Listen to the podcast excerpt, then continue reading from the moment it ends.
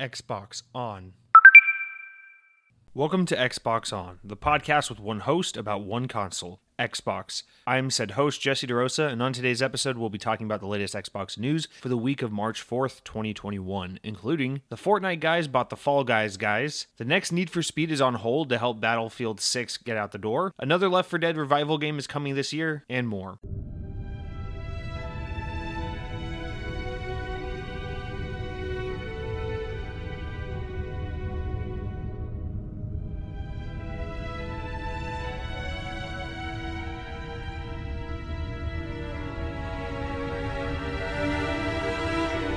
This week, I want to start straight off by going right into a piece of news that I want to just address from late last week, kind of early this week. I, I think it was late last week. But Drew Murray, who famously from Insomniac Games, uh, really important figure behind the Resistance franchise, uh, worked on Ratchet and Clank games, but also Sunset Overdrive and Resistance. You know, those were his two big, you know, projects that he worked on um, over at at Insomniac. Uh, recently left Insomniac to go and work at the division or to go and work at the initiative when that studio was formed at Microsoft. Well, this past week or you know, late last week he announced after leaving the initiative a couple weeks ago that he's now rejoined Insomniac. So, this is an interesting development because you know, when the news broke that he was leaving the initiative to begin with about a month ago or whenever it was, you know, it was largely assumed or kind of by the way he worded it that it was like a personal reason, maybe something in the family going on um, that was just drawing his attention away from work.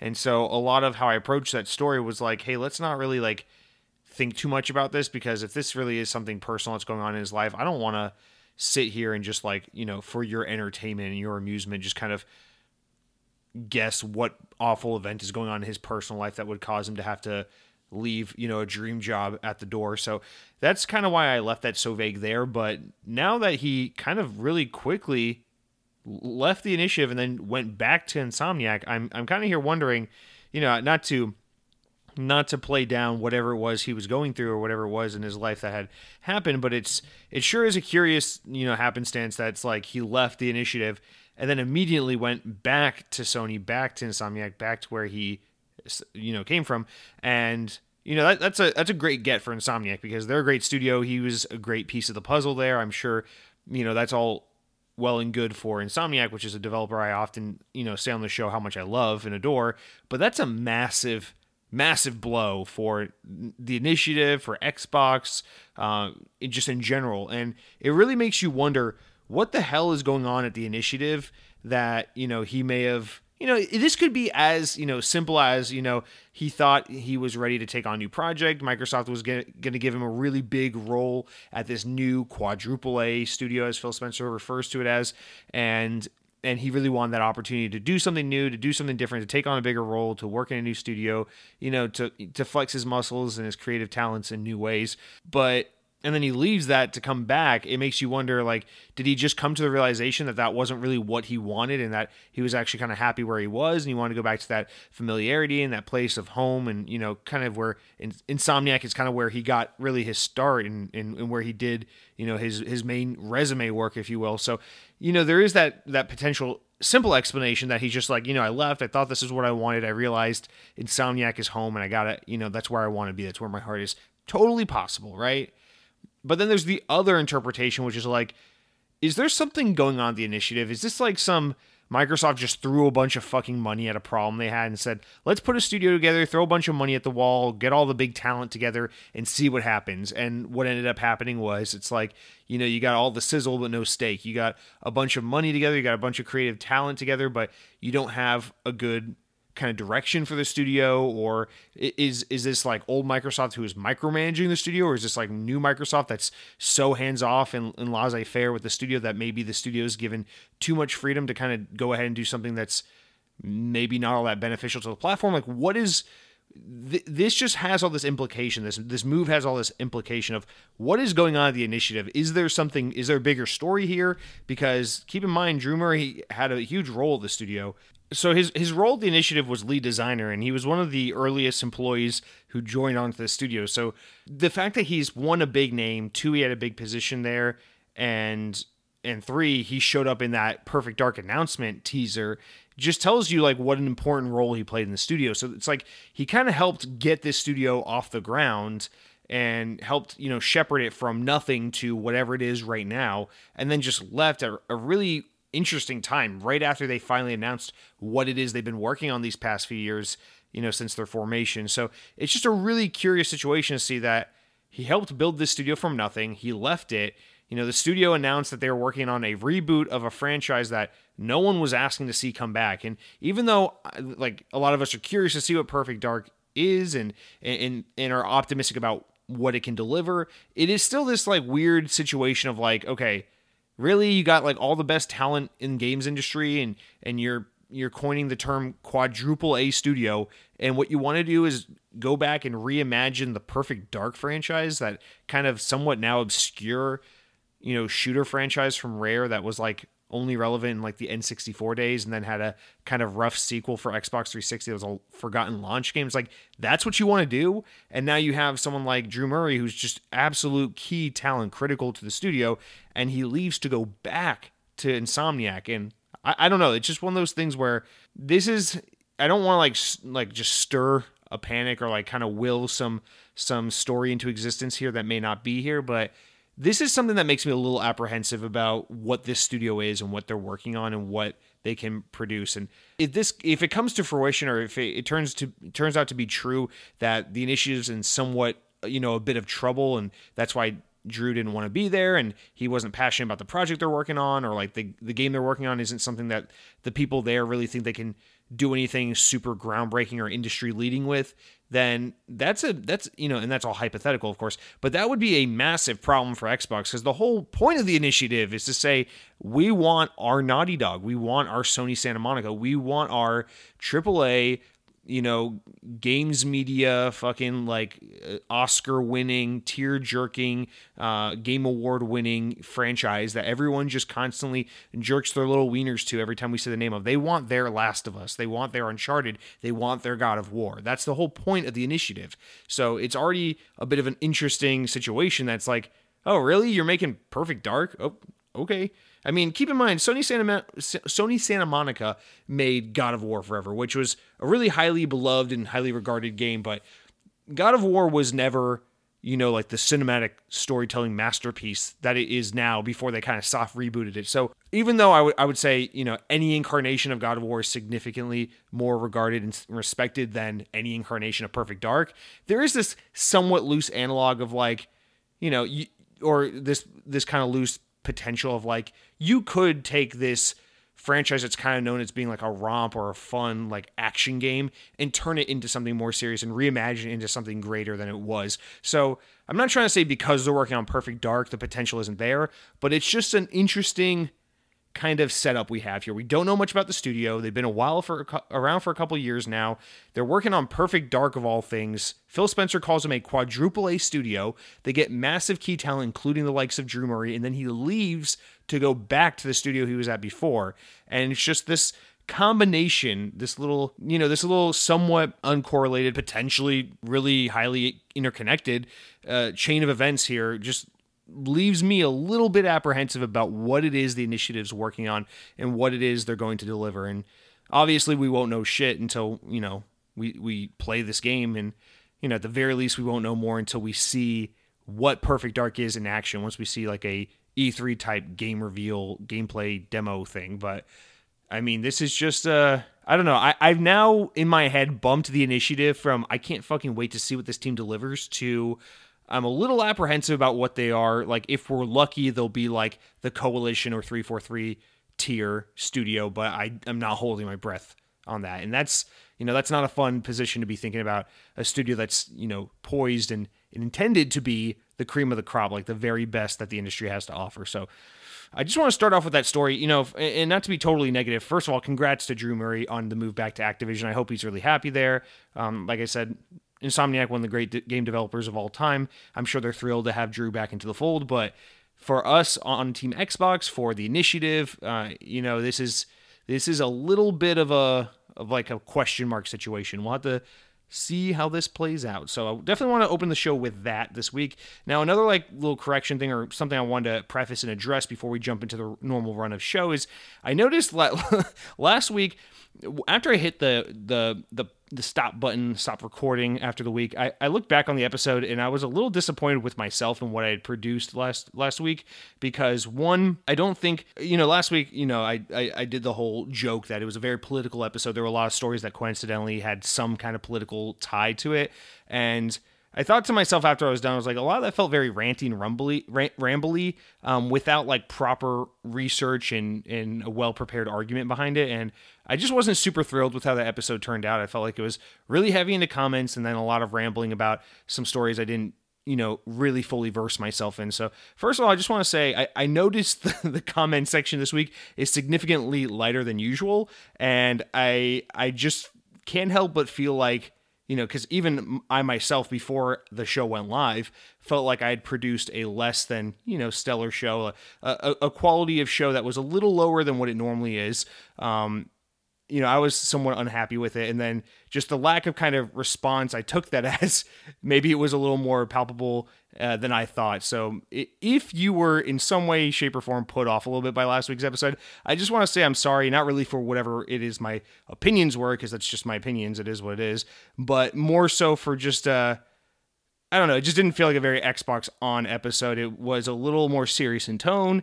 I think it was a little less elegantly put together and in, in, in things like that. So I just want to say, you know, I'm sorry if last week's episode was a little too opinionated or political or just not overall fun. I mean, I think I think the thing that makes people actually listen to the show is that it's supposed to be fun. So if it's not being fun, then it's not doing serving its purpose. So sorry for that. I want to just point that out, make that correction, and let you know this week's episode. Let's think of it as a soft reboot. Let's think of this as the God of War 2018 of Xbox On. Okay, we're gonna we're gonna redo things. Now it's gonna be all about the video games and the comments again. We're not gonna get all too political unless the story calls for it. But it, even if it does, I would like to have myself be a little more prepared with my arguments, my thoughts, and my facts before I just go emotionally spilling out how I hate Kotaku. Even though I do, I do hate Kotaku. I really do think those guys are as fucking lame as it gets. But you know, anyway. So let's just uh let's no. With that said, jump into two little stories that I want to address at the top of the show that much like last week and in in previous weeks that I would say like I don't know that these are technically news stories, but I want to address them as things that are happening that I I know people are talking about in the world of Xbox, but I don't really think there's much of a story here. The first one is that Halo Infinite drop from last week with all the new info. That stuff's like really nitty gritty. Those those monthly drops 343 is doing about Halo Infinite. They're fun for me to read, and I know a lot of Halo fans enjoy them, but they're very nitty gritty kind of nerdy things. Like, for example, if if there's like an update in Destiny 2. Like there was an update this past week that changes reverses some kind of policy that a lot of Destiny I, I like Destiny and I don't even know what the fuck it's about, but like it, it, reverses some kind of policy or thing in the game that a lot of fans weren't like happy about. The, the, there's a certain threshold of like is this just general relevant is this just relevant general video game news or is this like nitty gritty too specific for the show? And you know, stories like that Destiny story kind of teeter the line of like, okay, well, you know, if it was news like Destiny's getting a new expansion or Destiny is crossplay in three months, you know, like that's podcast news. But if it's like, oh, Destiny is uh, updating to change the uh, layout of the menu and uh, adjust this the the balancing of this one weapon, I'm like, okay, you know, that's like news for Destiny diehards. That's not like general Xbox news. So this these kind of Halo updates are in that like nitty gritty. It, it's hard because Halo is obviously the biggest Xbox franchise, but at the same time, these updates are almost too specific and too nitty gritty for it to really be like, oh hey guys, uh, here's the launch date of Halo Infinite, or here's the new gameplay reveal for Halo Infinite. It's more like, all right guys, here's what one developer said his approach to um vehicle art design was for Halo Infinite. It's like, okay, we're not going to really get into that on Xbox On, even though it is Halo news. So they there was a big info drop on on Halo Infinite this week, and, and much of it wasn't really like as I was just trying to explain, like general Xbox related news. Um, but they did release a bunch of new images and screenshots of the game, which a lot of people were circulating, getting really pumped about. And yeah, I gotta admit, you know, I I thought the screenshots look great. The the game looks visually stunning, but a couple things to keep in mind First of all, these pictures were taken from a PC build of the game, first of all. Second of all, these are obviously, you know, just still images compared to, you know, what we saw last last summer when the game was revealed, which was actual gameplay footage for better or for worse. So I, I, saw a lot of people kind of touting this as like, wow, look at what a big improvement they've made since the gameplay reveal from last summer. They were really turning the ship around. This game's really going to be everything we want it to be and more. And hey, I'm I'm hoping that's true, and I'm sure to at least a large visual extent that is true because I'm sure 343 is incredibly embarrassed about how that game was shown off and now really has something to prove. And I'm sure a lot of this whole like full year delay has to do with making the game as visually stunning as possible so they can kind of prove people wrong about where they fucked up the first time they showed the game. So I'm sure that is the case, but I, I want to just, you know, take a step back and be like, all right, guys, keep in mind we're seeing image stills of a pre, of a of an earlier version of the game or like a build of the game running on high-end spec PCs for developing video games. This isn't the game running in action on an Xbox Series X. So like keep in mind it's not an apples to apples comparison to be like look how far they've come based on these screenshots when compared to the actual gameplay footage we saw running on an Xbox Series X back in whenever it was July last year, August last year. So I just want to make that distinction real quick. I feel like a lot of people are just getting super hyped on these pictures, and, and trust me, I saw these pictures and got really excited based on what we saw as well. But again, it's like I don't think this is enough of a showing to really be like, wow, guys, they've really answered all of our concerns and, and, questions and comments we had from the initial reveal. And they really made this game go from a shitty 2 out of 10 to a 11 out of 10 because, you know, that's how we act about games is there's only really, really awesome shit and really, really bad stuff and there's nothing in between. So I just want to point out, maybe slow down your roll a little bit. And then the last one I want to get to before we jump into the comments and everything is this story that's been circulating um, this week – that was reported by Bloomberg about the new Dragon Age game. And they're basically saying that, you know, since Anthem Next is canceled and since everything's kind of EA's putting the emphasis again on letting their teams do single player, that the new Dragon Age game that's just been in development for fucking ever is apparently like confirmed to now be a single player RPG game and not an open world or shared world or a games as a service type game. And sure, maybe that is something that they were planning on doing with the game, but you know, we've known this game's been coming for years and years and years, and maybe they've had to rebuild it multiple times before. In fact, we know there was one time a few years ago where they did just scrap the game and restart from scratch. But there was never any indication that the game was going going to be anything other than another entry in the Dragon Age franchise, which is traditionally a single player, you know, n- narrative driven action RPG game. So I don't really understand this the the point of this reporting that like it's basically when you really look at what they're saying here, they're saying the next Dragon Age is going to continue to be a Dragon Age game. It's like I don't know. It's like reporting a story. It's like, hey guys, um, just so you know, Gears of War Six is going to be a third-person cover-based shooter um, that's mostly linear and, and, and story-driven. Uh, that's you know that's what we're reporting here. It's like, yeah, man, that's uh that's what fucking Gears of War is, man. Like, what do you what do you want me to say about that? So that's just kind of why I don't think this is really news news is because you know it's like I didn't I didn't think Gears of War six was to be a fucking you know like rhythm game, but thanks for letting me know it's not. I I guess Bloomberg. I really appreciate the honesty, but anyway, that's that's another story I've seen circulate a lot, but we're not going to really talk about it because I don't think it's really news to know that the next Dragon Age game is going to be a Dragon Age game, but I guess stranger things have happened, and EA does like to intervene a little too much with their studios, or sometimes they have in the past. So maybe maybe there is a precedent for why people would be concerned over that. But that's it for these little stories I wanted to knock out before we really get into the show. Now, with all that said, all those corrections, things I wanted to address beforehand out of the way, let's jump into the regular run of the show, starting with our comments. Now, oftentimes on the show I complain that you guys don't, you know, leave the iTunes reviews five stars. Remember iTunes reviews. I don't really do have enough research here to back up why this is important, but I know in the podcast in the world of podcasting, Apple iTunes reviews are seen as like the gold standard, the most important thing. My my guess is because Apple podcast services, Apple's podcast service is a is a very popular podcast platform, and I know that like good reviews equals pushing your show up the search results and getting more eyes on your show. So I, I assume that's why people care so much about the reviews. But I just kind of ape that from other shows that are really like, hey, please review the show on iTunes. So I do often ask, please review the show on iTunes. And, you know, I don't hold up my end of the bargain, which is you know, acknowledging that people review the show on iTunes because I don't own any Apple devices anymore. I don't really go through the effort of checking, but that's kind of a lazy excuse that I don't own an Apple device because you can download iTunes on a Windows PC and check the fucking podcast reviews. So this week I decided to stop being a lazy asshole and I downloaded iTunes on my on my Surface and I said let's let's check out the Xbox on reviews. I was not, not gonna lie, guys, I was a little nervous about what to see. I thought I was gonna see maybe like three and a half stars, maybe some pretty mean and critical reviews. To my surprise, you know, we're not we're not breaking any records here, but we have an average rating of five stars based on 18 ratings. So thank you guys to, to all 18 of you over the past year and a half, two years who have left reviews on iTunes.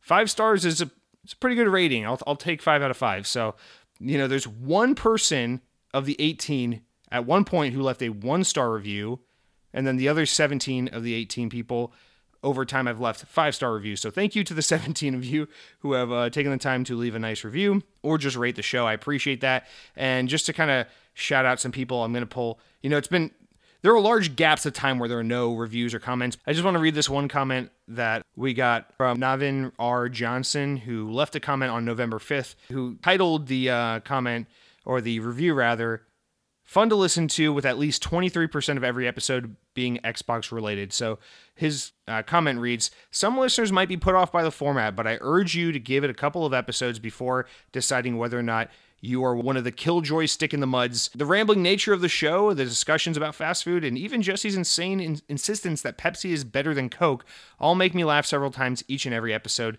Listen to something else for breaking Xbox news, but make sure to subscribe to the brilliant one man podcast for his stream of consciousness with occasional mentions of Xbox. Seriously, this is good stuff. So I really appreciate that review. A little hurt here that my show wasn't worthy enough for the Xbox news, but you know, hey, if that's how you feel, it's how you feel, and it means I just uh, have more room for improvement. So I really do appreciate the honesty, the candor, uh, both the good and the bad of that comment, and uh, I really appreciate you guys taking the time for those of you who have to go to iTunes and rate it. Hey, listen, this is an Xbox podcast. I get it. You know, if you if you chose an Xbox, it means you have a very next gen brain. It means you know Xbox better than PlayStation, better than Nintendo.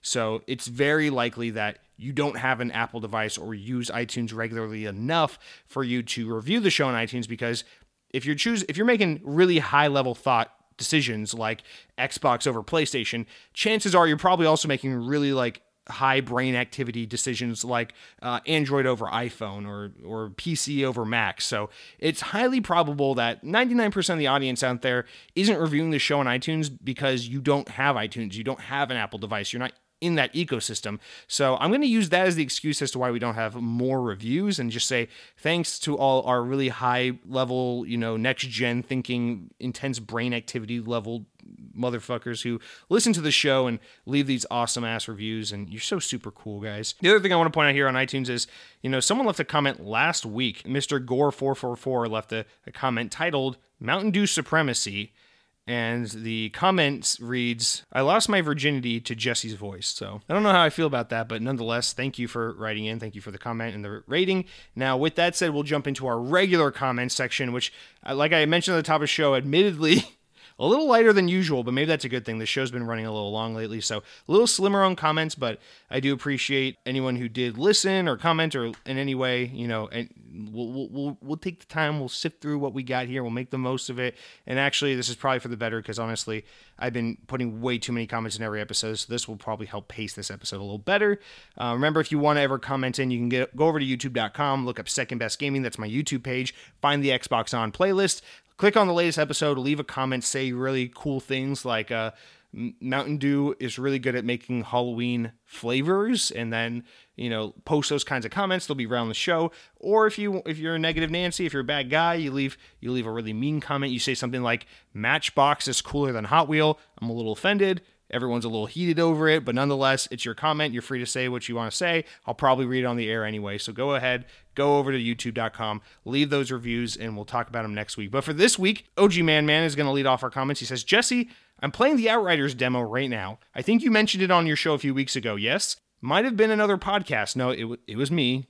Don't tell me you're listening to other podcasts, OG man. You say, anyways, this game fucking blows. So we're gonna put a pin in that. We're gonna get back to that. You say, in other news though, you love to shit on Nintendo. I'm pretty hyped about the new Pokemon announcements today, and the graphics look, but the graphics do look like ass. Keep it up, man. Can't wait to listen next week. And then you say, update.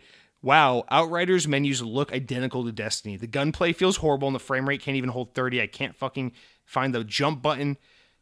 Like, Jesus, who played this and said, oh, yeah, this is a good game? Other people will love the shittier feeling Destiny 10 years after the train, uh, the hype train has sailed. So, OG Man Man, I uh, prepare to fe- prepare to feel my controversial hot take because maybe we'll, we'll, get into it a little early, but what I've been playing this week is actually the Outrider demo. That's one of the things I've been playing this week anyway.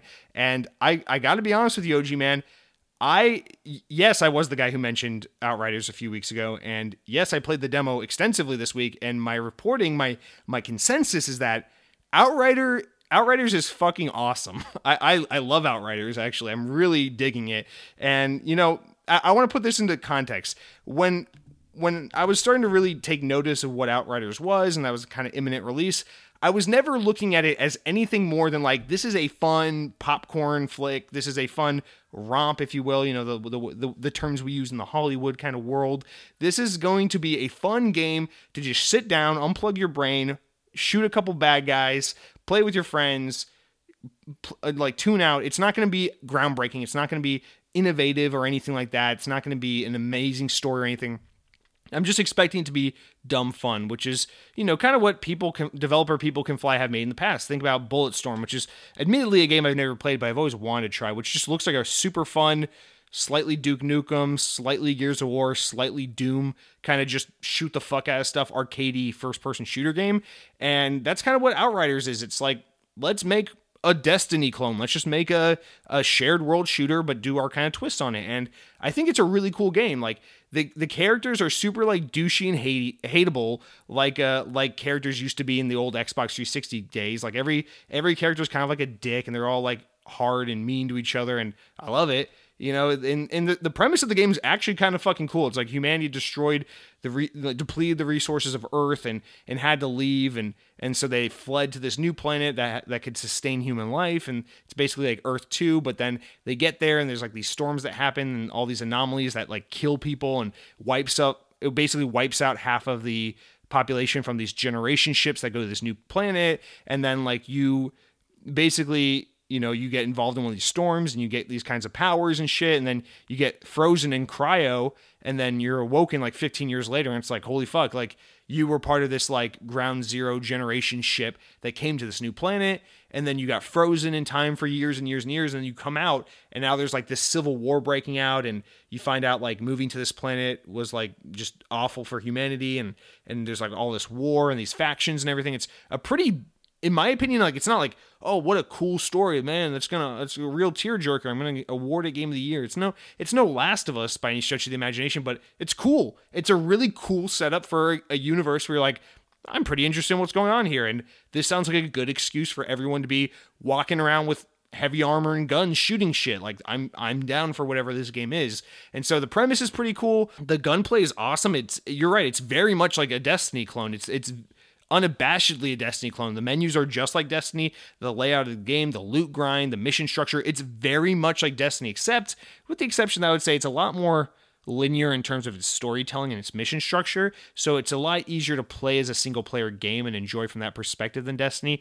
in my opinion. But then again, this is just, you know, the demo. But yeah, I think it's awesome. It, it, it it's like a third person cover based shooter. So it feels basically like Destiny and Gears of War just mashed into one project and i think it's a really fun game. I'm i, I went from like I'll, I'll check it out. I'm interested to like can't wait for this game to come out. I'm going to buy it day one and play the fuck out of it. I think you know as someone who really loves destiny and really enjoys that destiny gameplay loop i'm excited to play this as a kind of like until we get more destiny content this will satiate me. So i think outriders is awesome. I'm sorry that you don't like it, but I, it, it looks like you know I joined the Outriders subreddit and I've been kind of checking the hashtags and things on Twitter just to kind of see what the general buzz is on the game. And it seems like a lot of people have a very similar take to me, which is like, this is not a groundbreaking game by any stretch of the imagination, nor was anyone expecting it to be, but it is a lot of fun and it definitely fills you know, it fills a void in this in this current first half of the year where there aren't a lot of big new games coming out. So I think Outriders is not only a pretty fun game, but it's coming out at a pretty decent time where there's just not a lot happening and people are hungry for games on these new consoles that we just got. We got our PS5s and our Xbox Series X's, and we want to play cool games to justify the purchase of these $500 boxes. And I think Outriders, you know, while again, it's not it's no Halo Infinite or anything, but it it certainly is a fun game that's going to satiate a lot of a lot of that demand that people have right now. So I'm pretty excited. I I think this game has simply just over the course of the past week gone from this is DOA to potentially you know a nice little early year hit game that sells pretty decently, reviews all right, and people enjoy the hell out of it. So. I, I really hope that is the case, and I think People Can Fly have made a pretty decent game here. I'm excited for the final product, but OG man, you are more than welcome to not enjoy it if it's not your thing. But I will say to your other comment here about Pokemon, yes, I do love this shit on Nintendo. And it's not just because I hate Nintendo, it's because I'm heartbroken by Nintendo. I, I've said many times on the show, I, I want to love Nintendo. Nintendo is someone who had my heart for a very long time and then ripped it and sh- tore it to shreds. And eventually I came to terms with the abusive relationship that I was in. And that's why I'm so bitter towards Nintendo, is because they made me do this. They put me in this position. They brought me to this place. That's why I'm so hard on Nintendo's because I want them to be better, but they don't want to help themselves. So I think my hatred for Nintendo is justified. But that being said, the new Pokemon games they announced, I think look pretty badass. Like I, am probably not gonna play either of them, but the the idea of like a prequel that takes place in like the olden times in this new Pokemon universe, I think is pretty damn cool. It looks like a really fun concept for a game maybe a little derivative of Breath of the Wild, but nonetheless, I think I think it's a pretty cool idea for a game. So I'm I'm actually pretty high on you know, just from a perspective of like appreciating what's going on in the industry, I think it's a pretty good win for the Nintendo Switch, and I think it's a pretty interesting looking game. So uh, I'll be honest, that's cool. And then the remake of Pokemon Diamond and Pearl that tempts me a little bit because my that's one of my favorite generations. I have a really big soft spot for Pokemon Diamond in particular. That's probably my second favorite Pokemon of all time. So um, possibly my first favorite. I don't know. And I really love Piplup. He's such a cute little penguin. So I, I really loved that Pokemon game. So the news that they're remaking that game has me very excited. But knowing myself, knowing how strapped I am for free time most of the time, I probably won't actually play it. But I, I think it is really cool that they're remaking it. I'm excited for people to enjoy that. And then also they showed Pokemon Snap, but I'm not going to act like I really looked into that because I didn't. So I don't have anything to say on that front. But thank you, OG Man, for writing in. Look at that. We might make this an hour long opening segment anyway. Wes H comes in and says, Down for community game night, but I probably won't show up. Okay, Wes, fucking badass, too cool for all of us. I got you. All right, I, I might, you know, I'm down for hosting a podcast, but I might block your fucking IP address, Wes. How you like that? Anyway, thank you for the honesty. You say, after having played four Halo games, you know, uh, presumably Halos 1, 2, 3, and 4, maybe Halo 1, 2, 3 and Reach, maybe Halo 1, 2, 3 and ODST. Well, I don't know what you're saying here, Wes. You say, after having played four Halo games, I assume you're just talking about 1 through 4, Halo 2 is the best. Sorry, Jesse. Damn it, you're just wrong. All right, Wes, that's strike two. Also, Family had a big debate on who the best Star Wars character is and who is the most overrated Star Wars character, but the obvious answer, Obi Wan is the best. And Boba Fett is kind of lame to have all the hype. Someone had to say it. Well, Wes, let's address the Star Wars one first because it's the least controversial here, in my opinion at least. Now, to say that Obi Wan is the coolest character, I think is a pretty fair choice. You know, this coming from the perspective of someone who knows enough about Star Wars to talk about it, but is not a big fan. So I'm not super invested in this in this universe anyway. But I think Obi Wan's a pretty fair choice for coolest character in the universe. Boba Fett being overrated, I can somewhat see that. I know The Mandalorian is not Boba Fett. Let me just preface with that. I get that. No one comment in and tell me that Boba Fett and the Mandalorian are separate characters. I understand that's the case, but they're both Chrome, whatever the fuck that is, kind of people. And the hype about Baby Yoda and the insistence on just constantly spamming everyone's social media feeds and back bumpers with Baby Yoda all the time has driven me to the point where I fucking hate The Mandalorian as just a franchise. I won't even give the show a chance. And I know that ultimately means I'm just robbing myself of a good show, probably, because I'm sure it is a great show but I fucking hate Baby Yoda, so I'm gonna go ahead and say that Boba Fett is lame because Boba Fett reminds me of Mandalorian, and Mandalorian is Baby Yoda. So fuck all that stuff. So good response there. I, I would say most overrated character possibly Darth Vader or Luke Skywalker. Honestly, Luke Skywalker is probably the most overrated character. And the reason why I would say that is because, again, as someone who is more of like a fair weather or like moderate Star Wars fan, like I, I, I don't know, like I, I watch every movie that comes out, but I'm not super invested.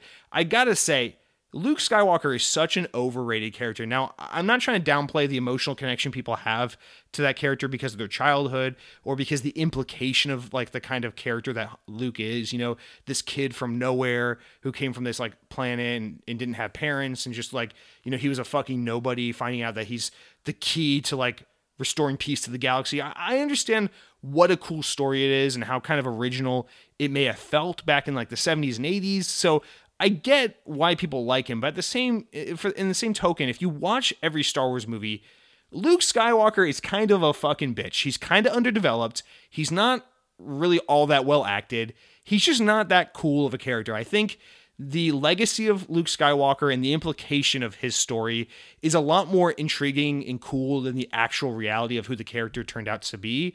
So I would say Hans uh, Luke Skywalker is definitely the most overrated especially because in Last Jedi, I think they actually make Luke Skywalker incredibly interesting and likable. I love that they make it like this. He's this hero who saved the day, but now he's completely broken because he's grown up to be stuck in his old old ways, unable to confront, you know, his past his past decisions and the mistakes he's made, and he's this incredibly broken and flawed character. And they utilize the new cast to try and show that. And then he has like this amazing redemption story where like he comes he he like finds peace with himself in the most badass way. Like that confrontation between Luke Skywalker and Kylo Ren in the end of Last Jedi, and then when you know he like peacefully like goes like like dies and and goes off into whatever it is the nether realm or whatever the fuck it is that jedi do. That is just like again as someone who's like kind of a moderate to not that big a star wars fan i gotta say that is one of the coolest fucking scenes in cinema history dude. When i don't know i was so mind shocked. I was like so disgruntled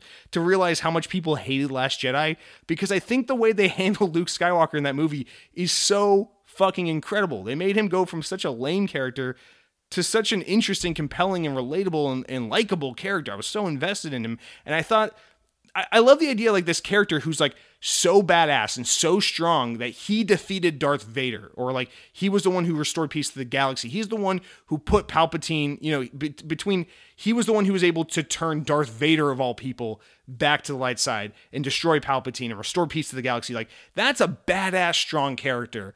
And so the idea of like, well, how do you kill off a character like that? Or how do you how do you put a pin in that character's story? Like what what are you gonna do? You're just gonna have him die in battle like Obi-Wan? It's like, no, you need something grander for Luke Skywalker. And I think the way they handle his death is about as fucking cool as you could possibly handle it. It is the coolest fucking thing in the world. The way he comes to terms with his own actions and the way he faces Kylo Ren after all these years and and just his way of like you can strike me down, but it's only going to make me like a bigger presence in your life. Kind of relaying that, like, when you cause harm, when you try to combat your issues and your problems and your angers and your fears with violence, all that does is come back to haunt you and make your make your problems bigger and you know just more pervasive in your life. I think that's the coolest fucking lesson, the coolest scene. It's so fucking awesome. But apparently that movie sucks because we got to hate everything that's cool, and that's not just garbage fan service. So that's why I would say Luke Skywalker is the coolest character, is because he has one really, really, really badass scene at the very end of his life. But otherwise, he's a pretty much throwaway, kind of boring character. I think Last Jedi really writes all the interesting parts of Luke, in my opinion. But I know that's a controversial take. Now, I would say the coolest character I don't really have one. Again, I, I like the newer Star Wars a lot, with the exception of Rise of Skywalker. I think Rise of Skywalker sucks. But I think Kylo Ren's a badass character. He's way cooler than Darth Vader because his thing's not about just being badass and, and intimidating. His thing's about being like a broken, flawed, dynamic character who's fighting this urge to do the right thing and be good and come to terms with the fact that what he does is wrong. And he's like forcing this you know, he's forcing himself to go down a path of being bad and doing the wrong thing because he's running away from the people who've hurt him. I think that's a way cooler character. It's a way more complex character and relatable character and likable character than someone like Darth Vader, who's like, I know nothing about this guy. He's just really badass and he he can kill anyone he wants because he's so strong and badass. Like that's cool. I get that, but I, I to me, I I relate better to the person who has like an emotional side than someone who's just like a robot. So I would say that. Otherwise, I think honestly, this is a out of left field one, but I always thought General Grievous from uh, episode three was a pretty cool character. He's by no means like coolest character in the series, but shout out to General Grievous. He does not get enough screen time in the in the movies, but he is a pretty cool character. I think I think he's an underutilized but pretty badass character. Also, Qui Gon. I think everyone can admit Qui Gon Jinn's a pretty cool character as well. But anyway, also Finn's a badass character who's criminally underused and poorly just and absurdly poorly used in that franchise. But let's let's not get into Star Wars. As for your your take on Halo 2 being the best, that's your opinion, man, but you know, there are two things in this world. There are opinions and facts. Opinion, Halo 2 is the best Halo game. Fact, Halo 3 is the best Halo game. There, end of discussion. All right, my I think my mom, I think this might be another Sherry or a spam account that that calls that goes by the name Sherry, which is my mom's name. So my mom possibly writes in the Brits aren't exactly known for their cuisine, but beef Wellington is one of their better recipes. What the fuck do you know about British people food? Because you ain't ever been outside of the goddamn US of A. What the hell are you talking about? That yeah, but I mean beef Wellington is awesome. Shout out to beef Wellington. Now Lethal Migraine wants to comment into my mother's comment and say, if you ever watch the TV show Hell's Kitchen, Jesse, beef Wellington is always on Gordon Ramsay's menu.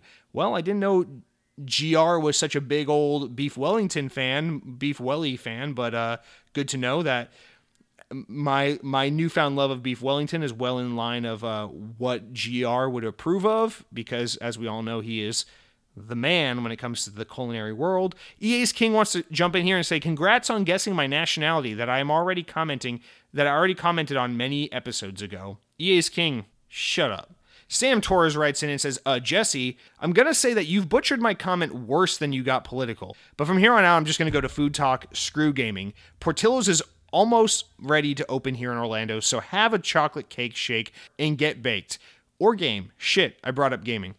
All right, Sam Torres. First of all, I was I've been following Portillo's coming to Florida for a very long time. Now, I've known they've had a small presence in the Tampa area for a while, but I did not know I knew that they were supposed to be coming to Orlando, but I thought that was one of those like they just kept talking and talking about it. Now I knew it was coming to the the Vineland Road area part near like Disney and near like the Disney Springs area part of Kissimmee. So I I knew this was happening in, in some form or fashion, but I thought due to COVID and everything that everything was just kind of up in the air. I I I must admit I've fallen off the the Portillo's uh, tracker kind of hype train here, and I, I didn't realize that until you left this comment. Portillo's here in Orlando, Kissimmee, whatever, close to Disney, just opened up like a week ago, and I totally fucking missed this. So, Sam, thank you for bringing this to my attention. I gotta go get to Portillo's. That's gotta be this weekend. I, have got to get there immediately. I had no clue that they were open now, and I've been waiting to eat at Portillo's for about a decade now, ever since I found out this place exists. And for those of you who don't know, Portillo's is a I think they're from Chicago, but they have a pretty big presence in like uh, California now. But they're a Chicago based um, chain of like hot dog restaurants. It's like, you know, you can get burgers and fries and other stuff there, shakes and chocolate cake and things like that. But um, I mean, I mean, the thing they're famous for is like their Chicago style hot dogs. And I'm not a massive hot dog fan, but I've been talked in, I've been coerced into wanting to go this place, and I've known about it for about a decade now, and I've really been hoping that one day I would get the chance to try it. So the fact that not only did I not have to make the trek out to Chicago or, or Southern California or whatever to have a Portillo's hot dog, but that Portillo's came to me, not just Tampa, which is an hour from me, but to Orlando, Kissimmee, Florida, which is where I live, which is 15 minutes from where I live or something like that. The fact that I can have a short drive to Portillo's, I can have, I can be in my boxers playing Destiny 2 uh, all Saturday, and then within 20 minutes be from holding an Xbox controller playing Destiny to eating a Portillo's hot dog. The fact that that is a possibility now in my lifetime is blowing my mind and making me happy in ways I never knew were tangible. And I'm really excited to get to Portillo's this weekend. So, Sam, thank you for bringing this to my attention. I, I must get over there, simply must, and um, keep on gaming. Now, Lethal Migraine jumps in and says, I went to Ghana for four weeks, then again for five weeks. I rented an executive apartment, quote unquote, three bedroom, two bathroom, kitchen, living room, dining room, two balconies, in an apart and in apartment laundry. It was nice. I only mention all this to say that I agree with you, Jesse. Staying in someone else's house, not for me. So, well, that is in regards to my comment last week about Airbnb being kind of a weird experience and like not knowing why people want to stay in other people's homes when the experience of staying in a hotel is such a nice and comforting and fun experience that I don't get like how we've had this culture shift to like let's stop staying in hotels which is a fun experience in and of itself and start trying to rent out people's spare bedrooms and apartments and shit for vacation. That doesn't very it just doesn't sound nice but thank you lethal migraine. I, I want to mention not only do I appreciate your comment because it validates what I was trying to say about Airbnb, but more importantly, you agreed with me on something. And Lethal Migraine, no offense, I love you. I appreciate you being a longtime listener and supporting the show, but you almost never agree with me on anything, and you certainly almost never comment with anything positive. Not sure this is a positive thing, but it is a comment that is in agreement with me, and therefore I will take it as a positive thing to say. And I appreciate the change of tone on the on the show. Now let's head into our our last slew of comments. We got three left here. Count Scotula, you know him, you love him, you might even hate him, but you probably don't hate him uh, who, by the way, is going to be playing us out with some new music at the end of this day, today's episode, uh, commented in and says, You know, I had a, some great Airbnb experiences, but some really awkward ones as well. Depending on the scenario, I do like having both options of Airbnb and a hotel or a hotel. Community game night, I'm so behind. See, Wes, that's how you do it. Like Count Skyla. Count Skyla doesn't have to show up to community game night, but he says, I'm so behind. Uh, I don't think that means like I'm so behind on supporting. I think that means like I'm so behind the idea of this. So you see, Count Skyla, he could show up, he could not show up. That's that's his decision. But he says I'm so behind, which suggests that I would show up. And I'm not asking you to actually show up. I'm asking you to tell me you would show up, so I can at least feel like you care. I can at least feel like you want to be there. So thank you, Count Skyla, for being twice the man Wes will ever be. And continuing on, you say, I played Halo Combat Evolved and Halo 2 around their release. They were great, but I played a bunch of local only until much later, so it never felt super special. Halo 3, that's when my eyes were open to online gaming. That first online match I played at 1:15 a.m. on launch night with a handful of buddies was a surreal experience. Everyone had a mic and no idea what the hell they were doing it was a it was the wild west of gaming. That feeling has never been quite fully recaptured for me, but but Halo 3 with the modernization it got from Master Chief Collection does hold up well. I'm actually really excited to play these new Halo online maps.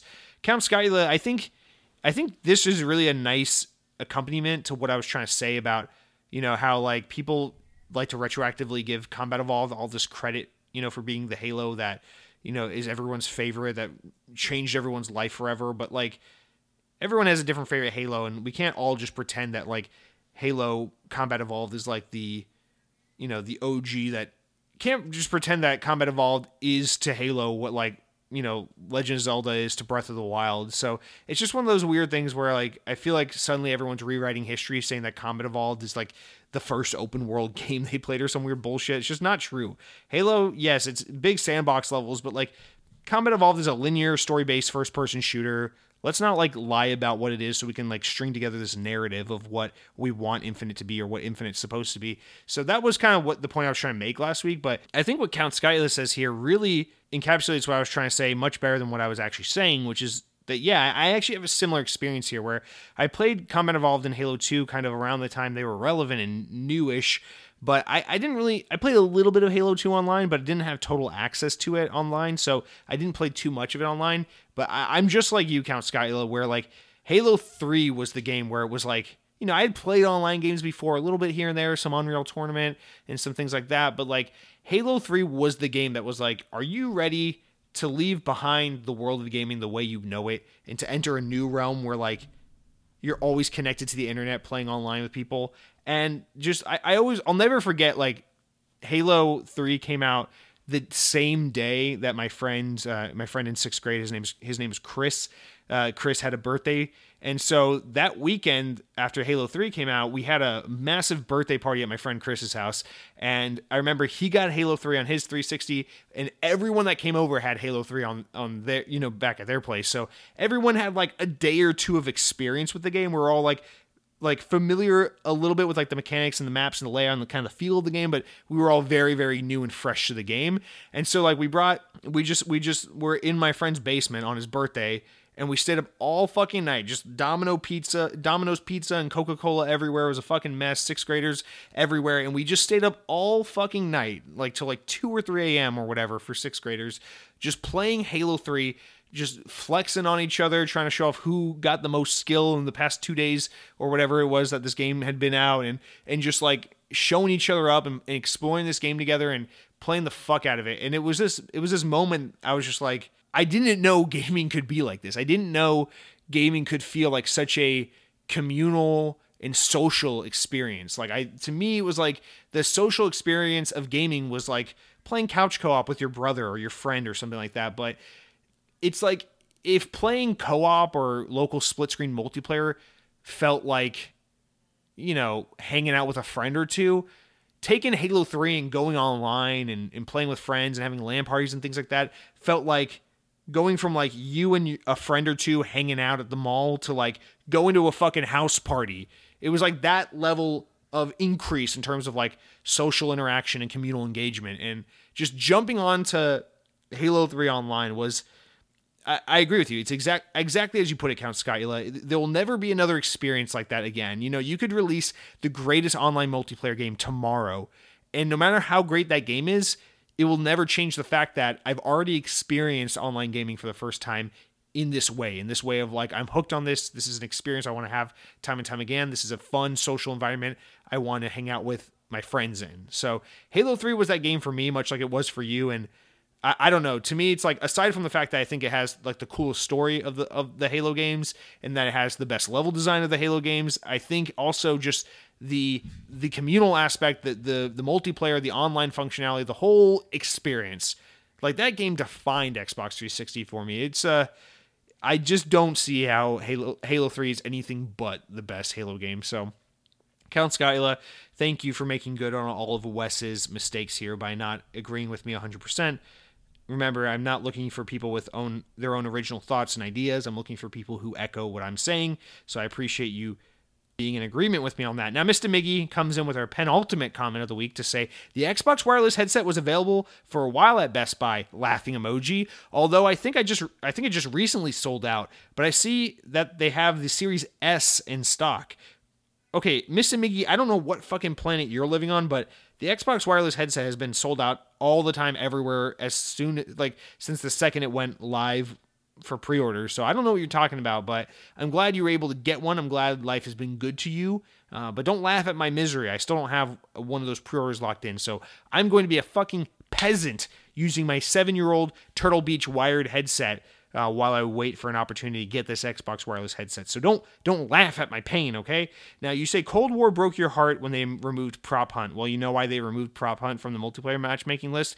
No, it wasn't because it wasn't very popular and they had new modes introduced. It was because actually uh, you got the wireless headset pre-order and I didn't, and now you're laughing at my pain. So I told on Activision, and Activision went over to Treyarch and said, "Hey, uh, take care of this. I don't want to deal with this." And Treyarch was like, "Okay, Jesse, how would you like us to discipline Mr. Miggy?" And I said, uh, "Why don't you take away prop hunt? He seems to like that game mode, and uh, fuck him because he was laughing at, at, at the fact that I couldn't get a new Xbox wireless headset." And Treyarch was like, "Oh my god, Jesse, we're really sorry about that. Well, guess what? We're gonna take out prop hunt from the game right now just to piss off Mr. Miggy. Also, here are 20 V bucks, so go buy yourself some Fortnite skins." And I said, "I said thank you, Treyarch." And tell Activision, I said thank you too. And so, Mr. Miggy, that's what happened. So also Mr. Miggy, you want to round out your comment here with a very a comment that's like this is this is like playing the system. This this bait here. It's like it, it, let's pretend Xbox On is a show that gets like 200 comments a week, and I have to pick and choose who gets read and who doesn't. This is how you play the system and ensure that you got read because this is the question you could ask me that makes me put your question above everyone else's. And, and what and here it is. You say also, do you miss Windows Phone? do I miss Windows Phone? Is the Pope Muslim? Yeah, I miss Windows Phone. Are you fucking kidding me? You say, I saw a video recently of Windows 10X running on a Lumia 950, and it makes me want Windows Phone to be a thing again. Well, Mr. Miggy, I saw that same video of someone who got Windows 10X running on a Lumia 950. And it, it, for those of you who are stupid and buy iPhone or Android instead of Windows Phone because God hates you and you have tiny wiener, Windows 10X is a new version of Windows that's in development. It's not really publicly out yet, but it's basically like Windows. It's like a simplified version of Windows, basically compete with like iPad OS and Chrome OS. It's not out yet, but in, in the Lumia 950 is the last Microsoft made Windows phone that ever was released. It came out in the fall of 2015. That was the last time we got a Microsoft made Windows phone before uh, they pulled the plug on Windows phone altogether. So rest in peace, Lumia 950. You're beautiful. And I still pick mine up every now and then just to turn on and, and reminisce. But yeah, I saw that video of someone who got 10x running on a, Lumia. And remember, I my current phone is the Surface Duo, the the Microsoft phone, dual screen phone that runs Android. And every day of my life, Mr. Miggy, I think about it. I say, I would love this phone so much more if it ran Windows 10X instead of Android. I don't give a shit if it means I have access to like one one billionth of the apps that iPhone and Android users have. I don't care what it means I have to miss out on or suffer through.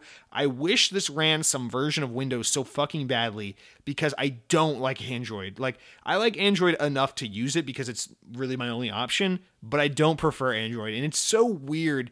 You know, I've been using Surface devices for a long time, which are Microsoft's computer devices, and I love my Surface Pro. I use my Surface Pro every day. I'm recording this show on it right now. I love my Surface Pro. It's sleek, it's beautiful, it's it's innovative, it's fun, and there's new ways to use it that actually make me use my computer differently. Like I actually benefit from the weird, quirky ways in which this device operates. It's not just a gimmick. Like I really love Surface and I love Microsoft's recent hardware initiatives, but it drives me nuts when I'm using my Surface Duo sometimes because it's such a cool piece of tech. I'm holding it right now. It's it is a dual screen phone that folds in half. I can open it up. There's a screen on each side. It makes multitasking so easy. It makes using a phone so intuitive. When you know someone texts you a link, you click on it, it opens up in a different window, so you're still in your chat conversation on one screen while you're doing whatever on the other screen. But none of that distracts from the fact that at its core, I'm still running Android and not some version of Windows. And it feels so weird uh, being in this relationship where you love the hardware but you're indifferent towards the software. And it actually rather than kind of like fulfilling the the, the the the void in my heart where Windows Phone once was it actually just kind of makes me even more upset to be like why is Microsoft making this amazing piece of hardware that doesn't run a Microsoft operating system? And I, and I get why. We can't have Windows Phone because the market decided that there's not room for a third option and Microsoft didn't push hard enough to make it successful. I get it. But the fact of the matter is, Windows Phone just was the best phone operating system. And you know, people who used it and had it know what, what I'm talking about, but most people didn't use it. Most people didn't have it. So most people don't know because they got Android, they got iPhone and it just hurts my heart every fucking day. I have a stash of my old Windows phones. I have a Lumia 1020, I have a Lumia 1520, which uh, I will say the Lumia 1520 still to this day came out in 2013, July 2013 that phone came out. It is still the best phone ever made, period. Any manufacturer, any operating system, any era of phone, the Nokia Lumia 1520 is the greatest phone ever made, period. I love that fucking device. But I got my Lumia 1520, my 1020. I've got my um, Lumia 860. That was like just a burner phone I bought when I thought I was going to be a drug runner, but I wasn't. Just kidding. But it's a cheap Windows phone I bought to play around with. And I have my uh, my my Lumia 950 as well. So all, all four of my old Windows phones. And every now and then, and by every now and then I mean like pretty much once a month, I will pull them all out of this drawer I keep them in. I will charge them all up, turn them all on, and just play around the OS, open an app, see what still works, see what doesn't, try to connect to Wi Fi, see if there's an update for this, see if I can still take a picture on this. Is this still connected to OneDrive? Can I somehow sync photos from this phone over to my Google Drive somehow? Like, I, and I play around with them and I reminisce, and every time I'm like, why did I do this? I am way more heartbroken and sad now that I played around with these phones than I would have been if I had just ignored the urge to play with them again. I miss Windows Phone so profoundly. It it it like actually hurts. I miss like I I've had I've been through like bad breakups and stuff in, in my life, and I got to be honest. I like I've I had I've had like a really rough breakup, and it's been long enough now that you know I look back on that breakup and it doesn't hurt me really at all, which is so weird to think about it because you know back in the day that was like the most painful thing I'd ever gone through, and why do I bring that up? Well, I bring that up to say Windows Phone feels like a breakup, you know, knowing that Windows Phone is gone. It's this thing that I love, that I had, that I just assumed was forever, and then it was gone. But the thing about Windows Phone is it's been a while now since Windows Phone went away, and I'm still not over it. It still hurts like every day, man. I fucking miss Windows Phone. I don't give a shit how lame and nerdy it sounds. I Love Windows Phone. I try not to be that guy that's just out there on the internet shitting on Microsoft, constantly begging them to bring back Windows Phone. They're a company. I, I get why they make the decisions they have to make. I get why we don't have Windows Phone to this day, but that will never change the fact that it just breaks my heart that you know I got Microsoft on my computer, I got Microsoft on my video game console. I'm loving their ecosystem, I'm loving their apps, their software, their operating system. I'm loving the whole the whole thing. But then I reach in my pocket and I feel the Microsoft and I whip that bad boy out. It's got two beautiful screens. It's fucking awesome.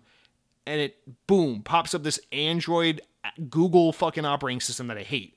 I'm like, why the fuck is this the way things went? You know, like what they say, like why do good things happen? Why do bad things happen to good boys? You know, like you know, if God is real, why do kids get cancer? It's like one of those questions. It's like if God's real, why does why does my Microsoft phone run Google's operating system? What a fucking weird world we live in. Microsoft, a software company, makes hardware that runs other people's software. That's the world we live in, and it breaks my heart. And I miss Windows Phone and I'm choking up right now just thinking about it. And Mr. Miggy, that's what you've gone done. You've turned this Xbox podcast into a big old therapy session, if you will. And here I am, spilling my heart out to you, reminiscing of what was and what will never be, and that is Windows Phone. So, moment of silence to the Windows Phone. I'm going to insert in the arms of an angel right here. All right, and we're back for our final comment, which comes from Joe Murphy, who says, I've been playing a few games and I stopped that I'd stop playing and then I don't come back and then I don't go back to them. Then I start up a different game for a few days, then I stop playing that game. I was wondering if this is normal. I've started about 16 different games now. By the way, I really like your show and thank you for making them for us all to enjoy. Hope you're doing well. Joe, thank you for writing in. Thank you for your kind words and I hope you're doing well also. I know it's a it's a weird world we live in where we don't have Windows Phone, so you know how well can one be, but I do appreciate your kind words and you writing in. Joe, this is a great question and, and a great write in because I think this is something we all go through, and it's something I'm kind of going through in a sense right now. Not not really, but I, I've definitely gone through this more to the extent of what you're talking about, where it's like I just keep burning through different games and not getting back to them. I, I've been going through kind of something like that. Like I didn't finish Cyber Shadow, even though I was loving that game. I just didn't go back to it. It's gone. Uh, I was enjoying the medium, curious to see where it went. Thought, you know, it's a six hour game. I can definitely get through this in a weekend. No reason why I don't see it through the credits. Never got back to it and I just keep getting pulled back by like, oh, Black Ops Cold War, ah, Forza Horizon 4. It's like, why am I just playing these same games over and over and over again? I just can't get back to these other games that I'm starting up and then, you know, whatever. But uh, what you're talking about is a little different. I've, I've been through that as well. Um, but, you know, this is just a normal part of gaming. I mean, this is how any this is how any hobby works, right? You know, there's there are these spells of time where you're super invested in the things you love, and you just you have one of those like moments where it's like, man, the past month I've just been playing game after game, and every game I play is just so good, and I'm really enjoying the hell out of it. And then I, I finish this game, and then I'll go on to the next game, and I'm at work, and all I can think about is getting home and getting back to this game I'm playing. And those are really fun moods to be in, and you got to enjoy them while they last because there is always the inevitable other mood, which is like man, nothing is sticking right now. I go home, I pop in, like I download a new game, I try it out, it doesn't speak to me, I move on to something else. Then I kind of stop playing games early for the night because I'm not really feeling it. And then I try this game, I'm not really feeling it. And you get kind of in these funks. Honestly, the best thing I could recommend when when you have a moment like this is try to lean into another hobby. I was actually thinking about this earlier today for myself as well, which is like, you know how in my in my young adult life that I'm in here, I've kind of developed like really a really strong set of hobbies and I'll just kind of like shift through them. Like I'll go through a couple weeks where I'm like, man, I love theme parks so much. I'm going to go to Epcot this Saturday and then Thursday after work, I'm actually just going to bring a change of clothes and head over to Magic Kingdom and go there for a few hours and then, you know, when I'm on my break at lunch, I'm going to watch all these like history videos about like theme theme park history and like the this abandoned project that Disney was working on in the 80s that I didn't know about and I'll just like be really into my love of theme parks. Like, oh, I'm going to fall asleep with like a uh, just some fucking theme park background music to like to like fall asleep to. Like, I'm gonna do that tonight, and I'm just like really into that. And then a few weeks later, I'll be playing a video game. I'm like, God damn, Halo Three is good, and I'll be like, I love video games, video games, video games, video games. And I'll be like, oh, I just want to on my lunch breaks watch videos about Call of Duty zombies, and then go home and play Forza and, and, and Halo, and then uh, try this new game. And I just video games, video games, video games. And then a couple weeks later, I'll be like, ah, you know what? I, am just feeling for some stupid reason something about cars. Like, oh man, I love my car. What if I uh, were to do some tuner mods? What kind of tuner mods can you do with the Honda CRZ? Oh, look, here's a YouTube series all about this guy who, uh, look at these uh, body part body kits he bought for his Honda and oh you could do this to make you know the air intake bigger and, and get some more horsepower and oh look at this I'm all obsessed with my car cars cars cars I'm gonna go play Forza Horizon I'm gonna listen to this car podcast on my drive home today and and it just like kind of shifts and like these couple weeks of this couple weeks of that. And I think you know it used to frustrate me that I was that way because I'm like I want to stay focused on one thing because you know like if i ever wanted to i don't know what if i wanted to make a career out of my love of video games and become a game developer or make a career of my love of theme parks and try to work in theme in the theme park industry or something like that? It's like it's so hard to do something like that when you're constantly shifting between all these hobbies you have. But the older i've gotten the more i've realized what a blessing it is to be in that position because you really need that in order to kind of keep things fresh. It's really nice to be like, I love this thing. I'm obsessed with this thing. I want to really lean into this thing I love and enjoy it. And then be like, you know what? Now it's time to take a step back, go enjoy something else. And that way, being apart from that other thing will make me appreciate it and enjoy it all that much more when I'm in the mood to come back to it and really invest fully in it again. And so, I, I in traditional Xbox on fashions, a really roundabout way of saying, I think if you're in this kind of situation, maybe what you should do is consider one of the other hobbies or interests you have and try to lean really hard into that and see if, you know, taking a break from video games, stepping back, it just kind of helps you to enjoy something else for a while. And then when the feeling strikes you again, go back to video games and see if maybe one of those 16 games that you've been trying suddenly sticks and makes you want to stick around and finish it and play more of it. So you, you never know. I think, I think really it's just, you know, they say variety is the spice of life. I think it can be just that simple that sometimes it's just fun to kind of take a break. And, and that doesn't mean like you can't turn on your Xbox for two weeks or something like that. But, you know, like, you know, if you want to play a couple matches of Halo, go ahead and do that. But maybe you have a really big, uh, maybe you're really into the saxophone or something. And, and you're like, you know what, I'm to spend this week listening to a lot of jazz in my free time and practicing the sax a lot and, and just kind of enjoying that other thing I love a lot outside of Xbox. And I don't know, just maybe try to lean into a different hobby or interest of yours, whatever it may be. That's that's my recommendation to you. Although pretty I think it may be a pretty obvious one. You've probably thought of that already, but listen, I'm not here for uh, I'm not here for great advice. I'm here to uh, just shit talk you all for leave, being kind enough to leave comments. And speaking of comments, that's going to do it for our comments this week. Like I said, we didn't have many comments, so I still managed to drag it out to a fucking hour of the show because that's just what we do. Now, remember, for next week, you guys are sitting there, you're listening to me. I'm, I'm, talking to Joe. I'm shitting on Wes, who didn't do anything wrong. I'm, I'm praising Count Scotula maybe a little bit too much. It might seem a little creepy how, how nice I'm being to him. And you're thinking, man, I'd sure like to have my uh, comment read on the air. Well, you know what I would encourage you to do? Don't be shy. Reply. Now let's jump into what I've been playing. But before I can tell you all about what I've been playing, I got to tell you about what I've been. Damn, you're good at guessing. Eating. Yeah. So this week, I'm not. I'm not gonna lie. The scale the scale is a lie. The, the little scale I've been using to weigh myself as I've been dieting lately has started to go out of whack. And now, in all fairness, it's a cheap, like $5 fucking scale. What did you expect? But it's starting to lie. It's starting to just jump all over the place. Like the other day, it's like, oh, you lost 10 pounds last night. I'm like, that's not possible. And then like I'll, I'll like take a shower, get ready for work, and be like, eh, fuck it. Let's weigh myself one more time before I leave for work and just see what it says now. And it's like, you gained 10 pounds since you took a shower and got dressed for work. I'm like, that's not a, that that's not possible. So my scale's going nuts. So all of a sudden, I haven't been able to really track my dieting process progress rather because I just don't trust the scale I'm using. So I, I use that as an excuse to get a little dirty, to do something a little wrong. And I had a little bit of chocolate this week. And guys, I think it's starting to get to me. I may be gaining some of the weight back. I don't think I'm gaining the weight back. I think what I'm doing is I'm stagnating. I'm I've lost about 10 pounds in the past month or so, but I'm not losing more weight. I'm just kind of staying stagnant right now. And I think it's because, guys, those bunch of crunch will get you. Don't go to the candy aisle when you're at Target and be like, oh, I can put a little bit of bunch of crunch in my popcorn. Don't do it because because the scale don't tell lies. You know, if it tells if it tells you you gained 10 pounds in the 30 minutes since you took a shower, then it's it's not lying. You're just having a hard time coming to grips with what what's going on here. So a little bit different of a, what I've been eating, but I got to tell you guys, the the scale don't lail, which is uh, Celtic for lie, and it rhymes, so it makes sense. All right, what I've been playing. All right, so we we got into this a little bit. I've been playing Outriders, so really enjoying that.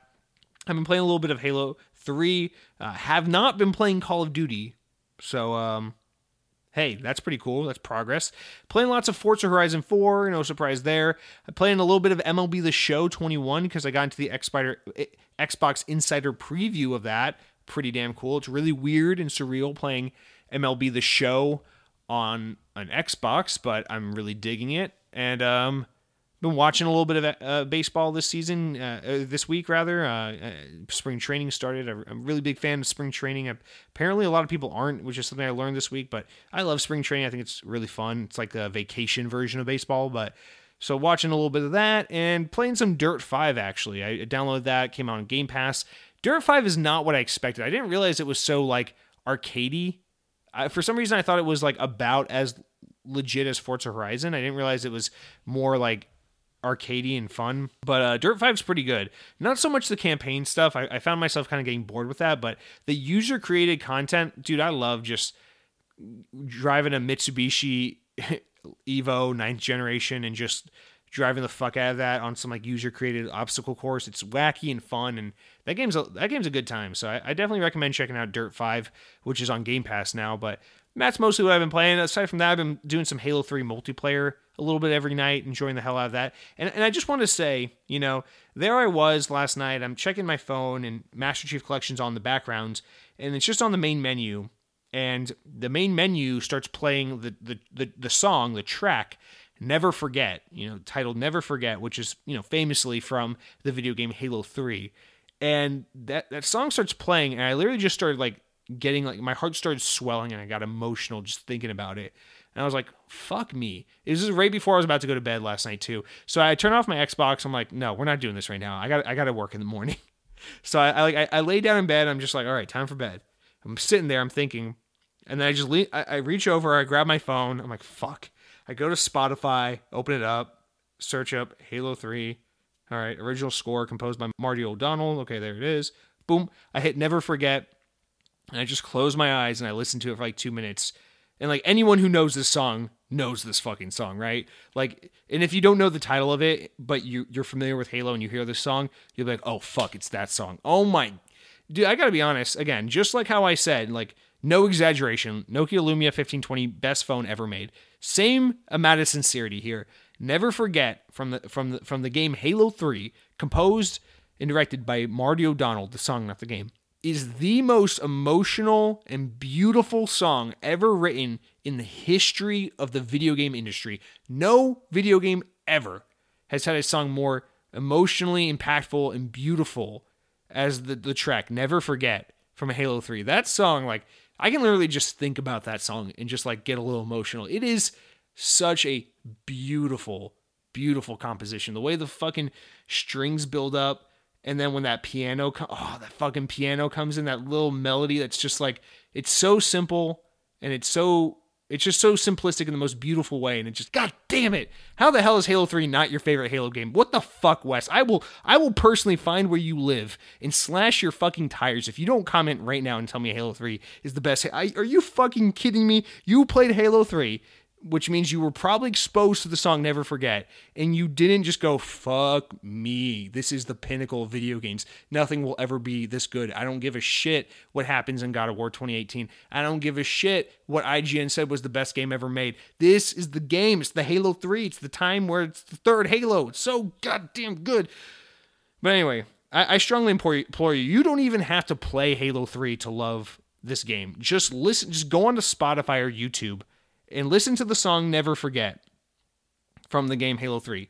You, you cannot listen to it with your eyes open. You got to close your eyes and just enjoy it. It's it's a short track too. It's only like two and a half minutes, but god damn, is that just the greatest composition in the history. Uh, I'll go even a step further. That is not only the b- most beautiful composition in the history of video games, but I would just say like in in terms of like visual entertainment, like I will put that above any any any composition I've ever heard in any movie or any video game or anything like that. Just top tier, god tier, untouchable. No one could ever even come close to that. That song is a fucking masterpiece. But with that said, guys, I think we should probably talk about some Xbox news. But hey, at least I'm ranting about Xbox related things, so fuck you. All right, our first story this week comes from IGN, and it is that Epic Games has officially acquired Tonic Games Group, the development company behind Fall Guys Ultimate Knockout which was recently announced to finally be coming to Xbox. Epic shared the news while also confirming Quote, your gameplay isn't changing, and Epic will continue to invest in making the game a great experience for players across the plat- across all platforms. Furthermore, Epic has said that your favorite colorful beans will still stumble through the chaos on PC, PlayStation, and soon Nintendo Switch and Xbox. Mediatonic also announced this week with a game with an FAQ that is set to answer some of the biggest questions that people may have surrounding the future of the game, alongside revealing that Fall Guys, the team that behind Fall Guys has already grown from 35 to 150 employees. Mediatonic promised that quote your gameplay isn't changing and that the acquisition will help them bring in a ton of, our, of features already seen in Fortnite and Rocket League, other games owned by Epic Games. Look at Epic Games; they're just buying all the big platform games, the games that are free to play little services. Although I think both Fall Guys and Rocket League cost money, so I'm already wrong there. All right. Features that they're promising include things like account systems, crossplay, squads versus squad modes, and more. While Mediatonic mentioned that Fall Guys will continue to remain on Steam, it had nothing more to announce regarding the possible move to a free to play model, so it's probably still a game that costs money, although I think Rocket League is now free to play game, so maybe it will become a free to play game. Anyway, as to why Mediatonic chose Epic, the developer said that they have a quote mutual mutual friends for a while or have been mutual friends for a while. And that the team has, quote, a lot in common to share, uh, and they share a lot of the same goals. With the quote continuing and wrapping up with, it's no secret that Epic is invested in building uh, metaverse, and Tonic Games shares this goal. As Epic works to build the build this virtual future, we need great creative talents who knows how to build powerful games, content experiences, Epic Games CEO Tim Sweeney said. So I, I want to start off by saying Epic Games is clearly in this position now or trying to position themselves to be this Steam facsimile kind of thing where think about Valve. It's like they were making games, you know, they were out there making their Half Lives and, and Counter Strikes and things like that and Dotas. And then at some point they're just like, let's create this service and just have our games be this like never ending platform service and then just make this service where we sell games and it's like basically Xbox Live for PC and people will just forever buy games here and play here and we'll make money off that. And now Epic Games is kind of becoming a similar thing. They have the Epic Games Store, which is kind of their equivalency of Steam, but they're also this developer that's like, let's uh let's stop making a bunch of new games and just you know, we'll make a game here or there, but let's just kind of a be this serv- these games as service kind of thing, or like these games are just kind of indefinitely supported and played, which is like you got Fortnite, you got Rocket League, you got Fall Guys, and they're just these games that people just keep coming back to and playing. But you know, Epic's not necessarily going out there to develop new games left and right. They're no they're no Sony or Microsoft trying to put out new content all the time to keep people satiated. So there is kind of like this analog, but it's not a perfect one to one because Epic Games is clearly doing something different where there is this kind of, as the article even points out, kind of metaverse thing where it's like the, the kinds of games they're investing in and taking part in are all of a very similar caliber. You think of a game like Fortnite, it's this games as a service game. People just play it to hang out with their friends and they just goof around in. Sometimes they play Battle Royale and sometimes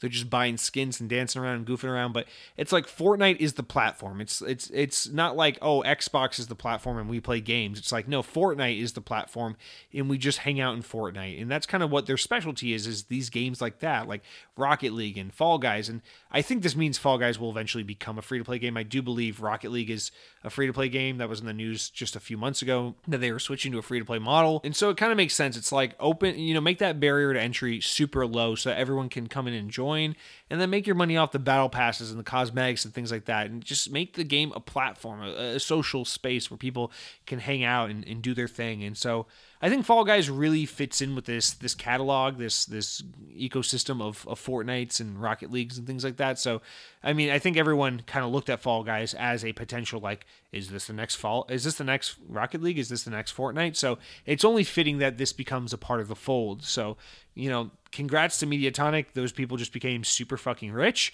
And congrats to Epic Games for continuing to uh, help us in our never ending quest to consolidate the games industry by having a few key players buy up all the studios. So that's what's happening there. Our next story comes from Windows Central, which reads that Electronic Arts Chief Studio Officer Laura, Laurel Miele uh, said that due to a variety of factors such as the pandemic affecting development and the finalized acquisition of Codemasters, the decision was made to push the next Need for Speed game back to 2022, while developer Criterion Games is now supporting game development of the next Battlefield. Quote, Battlefield is shaping up great and the team has been working incredibly hard. They pushed hard last year and yes, they've been working from home. And it's hard, it's hard to make games from home, and the EA DICE team has is fatigued a bit. Per EA's quarter 3 2021 financial results, the next Battlefield game is on schedule to release at some point holiday 2021, telling investors that the team was ahead of their internal milestones. And I assume ahead of internal milestones means behind what things were pre-pandemic but ahead of where they thought things would be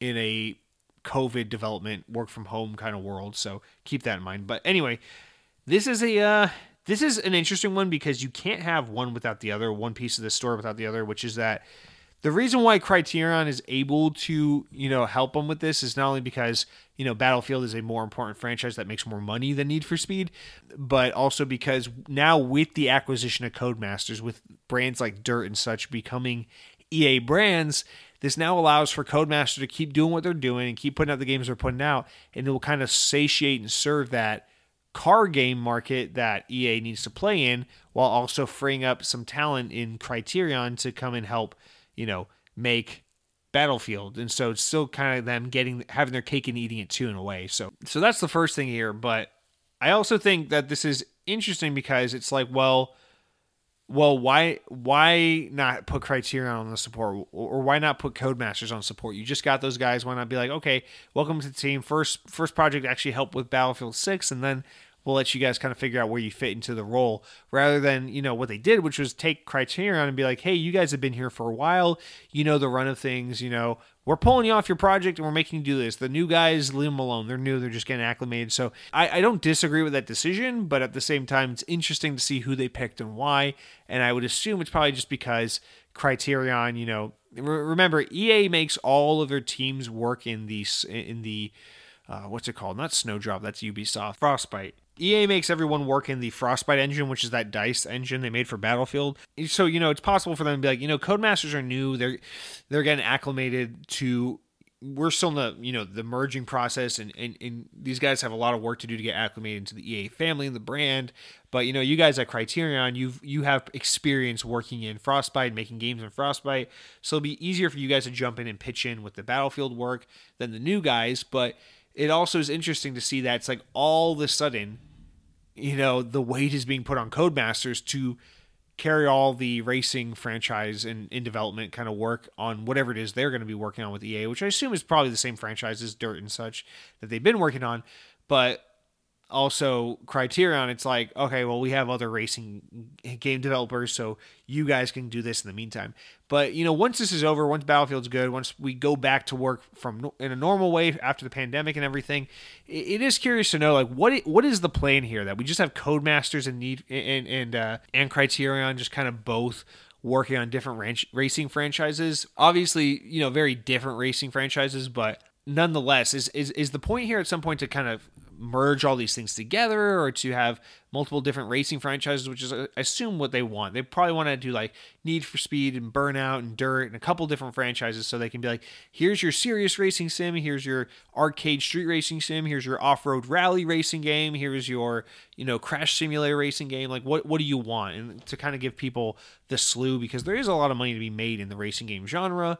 It is a market that is, you know, I feel like the games industry doesn't acknowledge too much because it's not necessarily the biggest gamer genre, but it is a very lucrative and popular genre nonetheless. So it, it, it curious to see how this uh, how this goes once you know things kind of return to normalcy. Codemasters gets acclimated to being part of the EA family, and uh, Criterion is able to get back to Need for Speed and their projects to see kind of how things play out with all these all this racing game talent now under one umbrella, which is EA. Next up, from Bloomberg by way of Windows Central, a new action venture IP from Motive Studios has been canceled by EA. Speaking of EA, that's according to a report from Bloomberg, which explains that the new IP was codenamed Gaia and was an action adventure game similar to Assassin's Creed. Gaia was first developed under the leadership of Ubisoft veteran Jade Raymond. After Raymond left EA, the project's leadership fluctuated and clashed while the game suffered setback setbacks from at least one reboot, especially as Motive Studio worked on other projects such as assisting with development of Star Wars Battlefront 2. While a tiny glimpse of a prototype for the game was seen during last year's EA Play Live 2020 presentation, the game has now been canceled. Motive is reportedly not in any danger due to the project's cancellation. However, with the team's recent game, Star Wars Squadron, they've seen critical and commercial success. So, what's interesting about this one is first of all, that EA now has to preface whenever they cancel a project, no, this team is not being shut down because that was for a long time kind of the the story with EA is like, uh oh, your project's not doing well. You guys are all going to lose your jobs and get shut down. So, y- yes, I think I think they have gotten themselves into a position where they have the specific studios they need. Unless someone royally fucks up, I don't really think there's much a need to chop anyone off the block. Although I will say, if anyone deserves to get shut down at this point, not deserves to get shut down, but if anyone's really at risk for getting shut down or is doing anything that would kind of warrant it by EA standards, I would think at this point it's BioWare just with their inability to put out a fucking game. Looking at you, Dragon Age, um, but just keep fucking up with the likes of Assassin's or Mass Effect, Andromeda, and Anthem and things like that. But I think EA largely takes the blame for things like Anthem fucking up with the, the way they forced that project and, and the management onto that team. But anyway, all sides aside, yeah, I, with this one, I don't think there's as much of a story. I think this is you know, they this was someone's baby. The person who was shepherding the thing left, and the game fell apart. And the team had to work on this Star Wars thing, and then you know EA wanted to use the Star Wars license, and the emphasis became let's get all of our teams to work on Star Wars games so we can put out Star Wars content before this licensing agreement with Disney ends. I th- I think it just became this thing of why are we working on this project if the person who spearheaded it isn't here? It's got trouble development, and we have this massively lucrative property for a limited time that we can work with that we need to get more value out of, you know? So I'm sure this has everything to do with Star Wars and with, you know, that project just not coming together, but it is an interesting thing to note that they were teasing it in little ways just as early as last year and are now canceling it. You would think this decision would have been able to be made a year or more ago, but they're just now getting around to kind of acknowledging what's happened here. And what's really disappointing here is you know, now with this being the case, we don't know what Motive Studio is working on.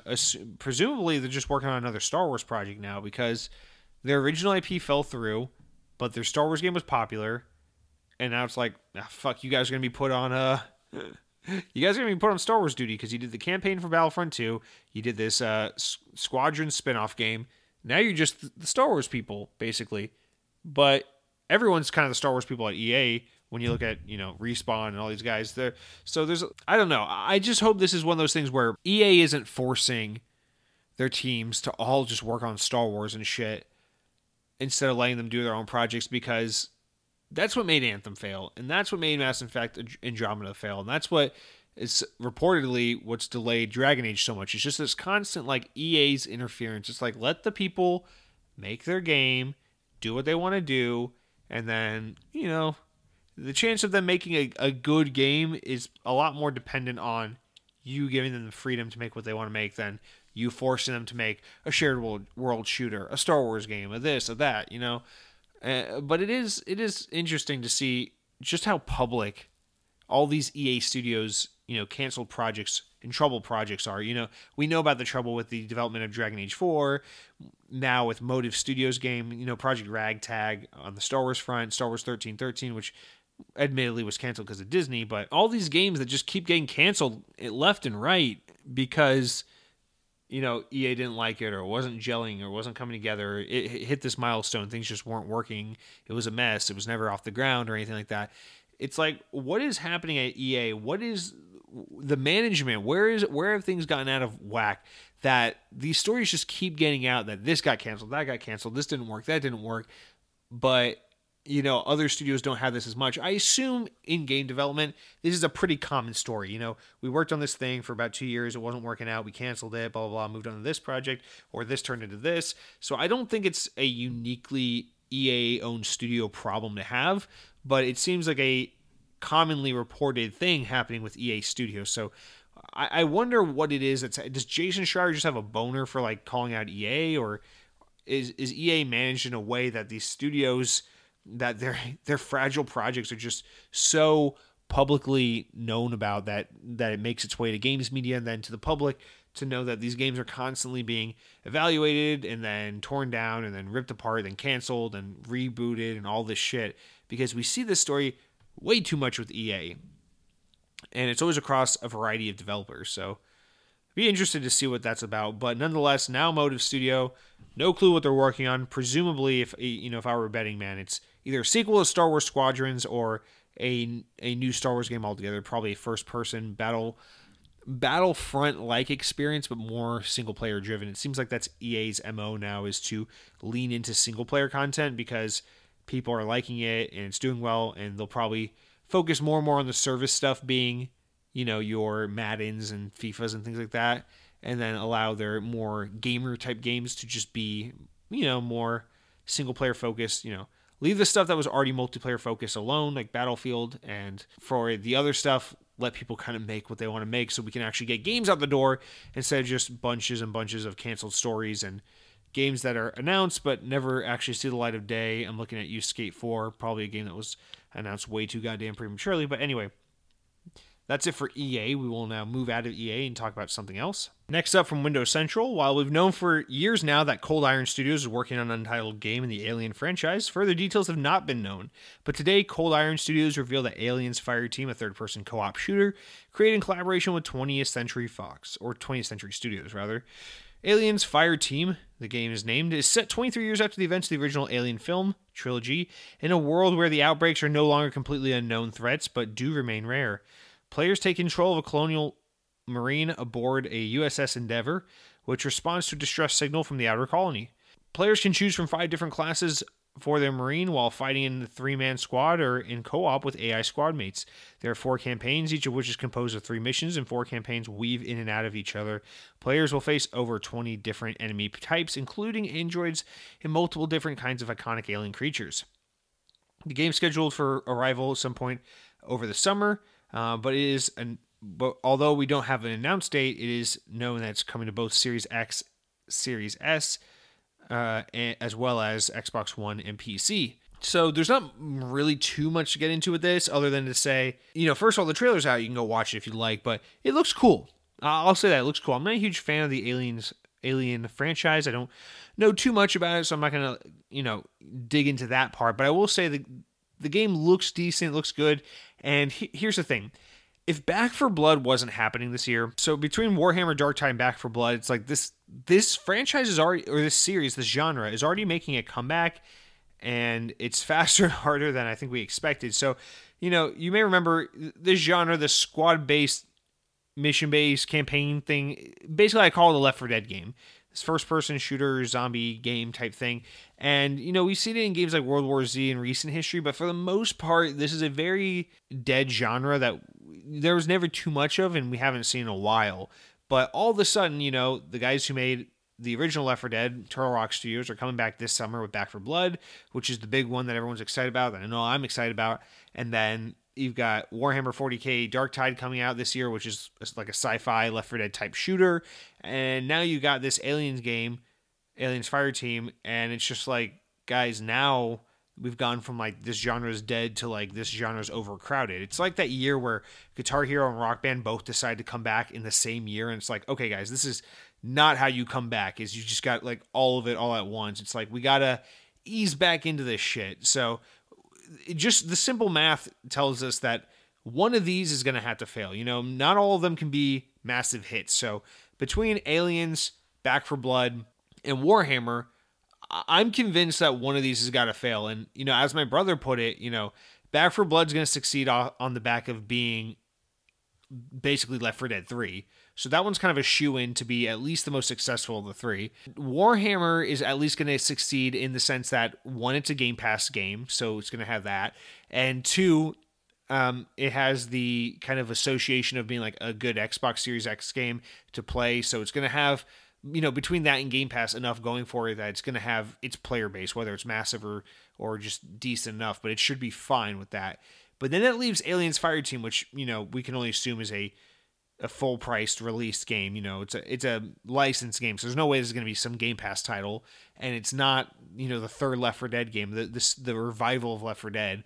So that leaves this one to be the most vulnerable for failure by that logic. And I think my brother's right in saying that, even with the licensing associated. Because remember, these these horror licenses don't do for gaming what like Spider Man does, you know, or like fucking I don't know, Star Wars does for gaming. You know, like we saw that Predator game, Predator Hunting Ground or whatever, kind of flop recently. And Bloober Team had that Blair Witch game, which didn't do all that great, you know, not too long ago.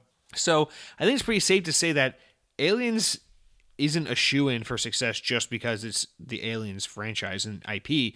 I think there's a lot of opportunity or a lot of potential for this game to just not pan out, regardless of whether it's good or not. So uh, we, we got to keep a close eye on this now. This this genre that's now gone from completely dormant to oversaturated in a matter of months. And you know, I, I I'm curious to give it a try. I don't think I'm going to though, just for the simple fact that there are other there are two other games in the genre I'm already looking forward to this summer. You know, there's no way I'm not playing playing Back 4 Blood, and then Warhammer I'm gonna have because of Game Pass. So again, it's just because of time and money. It's like, how the hell am I gonna do all three? This is already the one that gets left out by that simple logic. So take a look at the trailer. You know, let me know what you think about it. If you think you know this has more potential than I'm giving it credit for, or if it looks really good, but I think regardless, this is going to be a forgotten game, which is a shame to say, but I just I think it's already pretty much like just done for. Next up, GamesIndustry.biz reports that Square Enix has signed a deal with Forever Entertainment to remake some of its catalog titles. The studio today confirmed in a pol- the studio confirmed details of a Polish language news report to GamesIndustry.biz saying, "quote The purpose of this agreement is to create re- and release multiple games remakes." Uh, of Square Enix J- Japanese IP. Sorry if it translates a little weird. It's, you know. Each remake will attempt to preserve the gameplay of the original title, but with the graphical overhaul. Under the terms of the agreement, Forever Entertainment will receive more than 50% of the revenue from each game sold across all platforms. Forever Entertainment is in somewhat familiar territory with the deal. It created last year's Panzer Dragoon remake for Sega and has previously partnered with Square Enix to produce 2018's Fear Effect Sed- Sedna. So this is an interesting one in, for the simple fact that we've seen we've seen Square Enix do that increasingly like Japanese type thing where it's like, oh, let's uh let's do a remake, but let's not just do a remake. Let's do like a, a massive overhaul, reimagining, you know, th- games like Final Fantasy VII remake where it's like you couldn't have just like redid the graphics and, and modernized it. You had to just go ahead and build a brand new game from the ground up, right? And I think this offers them the opportunity to kind of continue to do that and, and, find success with some of the games, like how Capcom has with Resident Evil and stuff, without really going all out, total overboard from the ground up remake, as is the case with like Resident Evil 2 remake or Final Fantasy 7 remake more more uh, aptly. But th- this way, they're able to. I think the plan is to remake some older games that are maybe not Final Fantasy 7 tier of like massive quality. You know, Final Fantasy VII is a game you can remake from the ground up because it's such a legendary game that I think the market will allow for it. But then you think of something like eh, Final Fantasy VIII, you know, a Final Fantasy game that's well liked, it would do well with a remake, but it's not Final Fantasy VII tier, and that way you can give it kind of a little more of a of a um, not half-ass but modest remake, if you will. And I think that's the point of this deal is to do that. But uh, the the important thing here is Forever Entertainment here gets to keep 50% of the revenue earned from this. So, it, it, if anything, you know, this for Square Enix, this might be more of an opportunity to strengthen brands rather than to, you know, how do I put this? Like, with this deal, you know, if you're only getting 50% of the revenue, it's not really, you know, maybe it's just a, a, a way to make a quick buck because that, that, uh, that way you don't have to, you know, do all the development costs and everything. But maybe this is more so a way of them saying, what is an affordable way that we can get someone to remake some older titles to kind of get these franchises and these IP kind of out there in the in the public's mind again so that we can revisit them you know and and make money off of new entries rather. And so that's a possibility as well. You know that could be the approach here as well but nonetheless eh, you know Square Enix going in for more of that remake action, and this way it frees up their talent a little more to work on these 8,000 year development cycles they've got going on basically for this Final Fantasy remake. Uh, who knows? Maybe they'll do a remake of uh, Kingdom Hearts if, if we're all lucky. The pandemic will have wiped this all out by then. And then finally, a wrap up story here is that from Xbox Wire, we got some new games coming to Game Pass in the coming weeks, uh, coming days rather. So, you know, this week Madden NFL 21 came to console via Game Pass via um, EA Play, which is a massive deal. You think about that, it's like now we're getting into that territory where it's like we're really appealing to the even the most casual gamers. Like, listen, Madden is on Game Pass. You really want to spend 60, 70 bucks on Madden, or you just want to subscribe for 10 bucks a month and 15 bucks a month, whatever, and you know, get Madden for free included in that. So, you know, we also got Football Manager coming March 4th to PC, Football Manager 2021 Xbox Edition coming to console March 4th, NBA 2K21 coming to cloud and console March 4th. Later in March, we're getting Star Wars Squadrons, which we were just talking about. NHL 21 coming to EA Play, and then therefore Game Pass in April. So now Game Pass is starting to become this thing of, you know, thing, especially thanks to this EA Play inclusion of, you know, even if you're the casual guy that just plays like Madden and the occasional something else on your Xbox, you really don't want to have, you know, you can get all your football managers and Maddens and sports games. Maybe you're into also NBA and NHL. You can get all of it in one place from one service. You don't have to buy these games 60, 70 bucks a pop. You can just subscribe. Now we're getting into that kind of territory of like, you know, it was it was already at the point with Game Pass where it was like, you're stupid if you don't buy this. But now it's getting to the point where it's even like you're stupid if you don't buy this, even for like the person who only buys a small handful of games on a console, like a couple sports games and a Call of Duty. So we're approaching that point now. Although it is imp- important to note for those fans, those more casual sports fans, it's probably generally more pertinent to them that they buy those games when they're new to kind of coincide with the new sports season. So that could, you know, that is something to consider. But included with Game Pass, free is free. So that's a huge boon. And then leaving Game Pass on March 15th, we got a couple games. We got Alvastia Chronicles leaving, Astrologaster, Bloodstained Ritual of the Night, Kona, and The Witcher 3 Wild Hunt, all leaving on March 15th. Guys, that's going to do it for all of our news. Now, real quick, let's jump into some important enough news stories. Stories important enough to make the podcast, but not important enough to warrant our own discussion. First one, we got, we'll just do these kind of rapid fire. Earlier this week, a few seconds of Elden Ring's unreleased trailer leaked online to show a couple seconds of someone riding a horse so apparently game games media went nuts over this and ran the story all over the internet. So i promise you know traditional games media not dying out. Still very strong apparently. Windows central reports that, that sources have revealed that microsoft's streaming service project xcloud as everyone calls it will be getting 1080p streaming support sometime much sooner than anyone expected with internal development on the feature being rather rather far along. Next a secret audio recording that briefly continues the story of halo 5 has been discovered hidden in a 343 Industries blog post update. The audio posted on Reddit features a conversation between an unknown voice, Master Chief, and Catherine Halsey, creator of the Spartan 2 Super Soldier project. Halsey notes that, quote, right now we are in survival mode again. Cortana's message has spread across the galaxy. Most sentient AI are siding with her. So, you know, quoting, uh, hinting that our big enemy here is Cortana, not not the Banished. So, exciting. Next, Doom 3 is being ported to PlayStation VR with Doom, v- Doom 3 VR Edition launching for PS4 via backwards compatibility on the PS5 on March 29th. Now, why are we talking about PlayStation news? Well, because Microsoft bought Bethesda. Doom is Bethesda. Obviously, that deal isn't fully inked yet, but here's another deal that they had that Sony had with them before Microsoft stepped in. So interesting to see how just just as you know how much in bed Sony was getting with Bethesda before this happened, but and then our a couple more real quick. We got Destiny 2 uh, developer Bungie announced in a blog post that the game's next expansion, The Witch Queen, has been delayed to 2022. It was originally announced to launch in 2021, but Bungie states that the impact of COVID 19 and a desire to more thoroughly flesh out Destiny 2's core system and a need for more development time to push this, has pushed the studio to move the release date back. Next, THQ and Black Forest Games appear to be testing a Destroy All Humans 2 uh, remake or teasing rather, in the latest trailer for the 2020 game Destroy All Humans. Uh, a new trailer apparently shows some kind of tease. Though, when asked about the tease and if it's really a new remake of the sequel or if it's just a new sequel altogether, um, senior producer Martin Krusch uh, said that we would have to wait to learn more. And finally, Microsoft has announced that Samsung QLED has become the official TV partner of the Xbox Series X, which means, thank God, I own Samsung QLED. Guys, that's going to do it for all of our news for this week. Now, the show, despite having fewer comments and a decent run of news, uh, is is running about as long as it always does because fuck me, I can't keep the show's pacing and uh, time under control. So with that said, we're gonna skip the new game releases of the week. All you really need to know is there's 16 new games. You can check it out on Xbox Wire, but none of them are really all that groundbreaking. But as a reminder, we do have games with gold for the month of March. Your games are Warface Breakout, which is available for the entire month. You got Vicious Attack Llama Apocalypse available from March 16th to April 15th.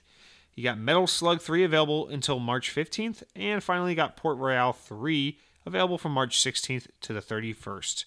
Guys, that is going to do it for our Xbox On episode this week. Now, Count Scotula is going to play us out with a new track that he he sent. He kindly sent me over some new music for us to listen to, and so let's play out the show with a new track this week. Count Scotula, take it away. But before you do, I want to remind the audience of something really important please rate the show on iTunes. Leave five stars because when you leave five stars, it enables you to do something that you may not have done before. What is it that that you may be asking? Well, rating a show five stars on iTunes when you're when you're sleeping, when you're deep in that REM sleep, when your eyes are shut and your brain is highly active and, and, and the stars are flickering and, and things are going on and, and, and a different life is being lived throughout this dream. These five stars, what they do is they serve as fuel, they serve as energy, they serve as power. The power to uh, power your dreams.